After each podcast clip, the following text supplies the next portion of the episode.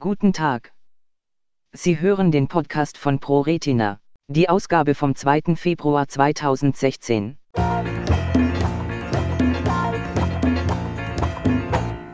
Proteinmenge beeinflusst Art der Netzhautdegeneration. Hochspezialisierte Sehzellen in der Netzhaut sorgen dafür, dass wir unsere Umgebung scharf und farbig wahrnehmen. Die besonders lichtempfindlichen Städtchen erlauben das Sehen im Dämmerlicht und in der Nacht. Die Zapfen dagegen sind für das scharfe Sehen bei Tageslicht und für das Erkennen von Farben zuständig. Eine der häufigsten Ursachen genetisch bedingter Netzhauterkrankungen beim Menschen sind Mutationen des Gens Peripherin-2, das ausschließlich in diesen Photorezeptoren aktiv ist.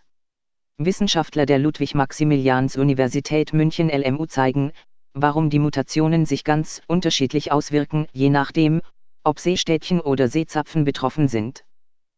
Wir konnten nun erstmals zeigen, dass PRPH2-Mutationen die in den Photorezeptoren produzierten Proteinmengen beeinflussen und zwar auf ganz unterschiedliche Weise, sagt der LMU-Pharmakologe Professor Martin Biel, der mit seinem Team die zellulären Vorgänge untersuchte, die eine Mutation auslöst.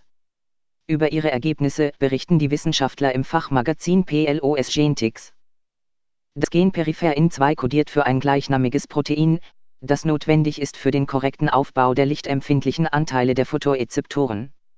Weltweit leiden Schätzungen zufolge 100.000 Patienten unter einer allmählichen Degeneration der Photorezeptoren bis hin zur Blindheit, die durch Mutationen in diesem Gen ausgelöst wird.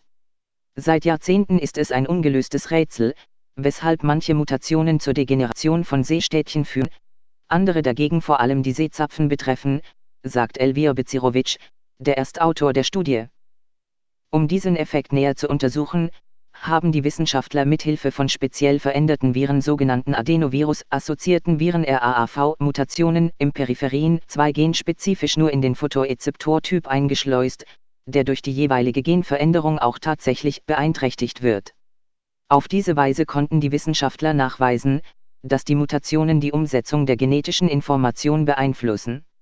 Beim Ablesen eines Gens entsteht zunächst eine Vorläufer-mRNA, aus der dann durch das sogenannte alternative Spleißen bestimmte Bereiche herausgeschnitten werden. Beim Spleißen werden bestimmte Abschnitte der Vorläufer-mRNA herausgeschnitten und wieder zusammengesetzt. Dies ist ein wichtiger Schritt auf dem Weg zur Proteinsynthese. Dadurch entsteht die endgültige mRNA, die als Vorlage für die Produktion von Proteinen dient. Durch alternatives Spleißen können aus einer Vorlage unterschiedliche mRNAs und damit unterschiedliche Proteine gebildet werden. Über das alternative Spleißen kann die Zelle die Molekularzusammensetzung, aber auch die Menge des jeweiligen Proteins regulieren. Wir haben zunächst gezeigt, dass Sehstädtchen beim Spleißen deutlich effizienter sind und dadurch mehr Peripherin-2-Protein produzieren als die Zapfen.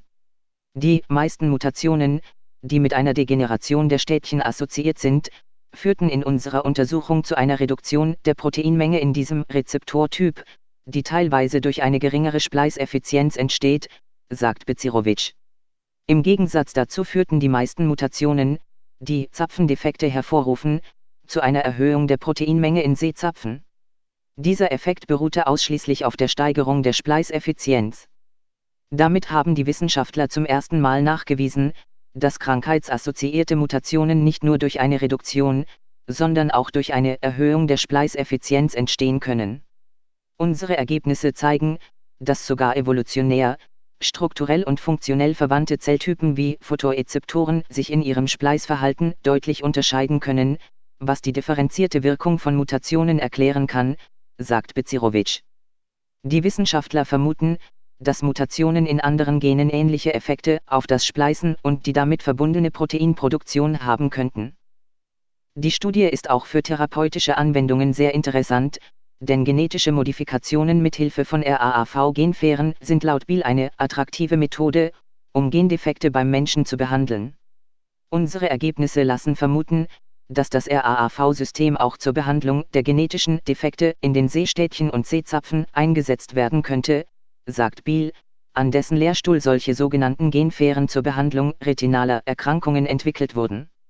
Da zusätzlich produzierte Proteine in den Sehzapfen vermutlich toxisch wirken, muss allerdings sichergestellt werden, dass es dabei nicht zu einer Überproduktion von Peripherin-2 in diesem Rezeptor kommt.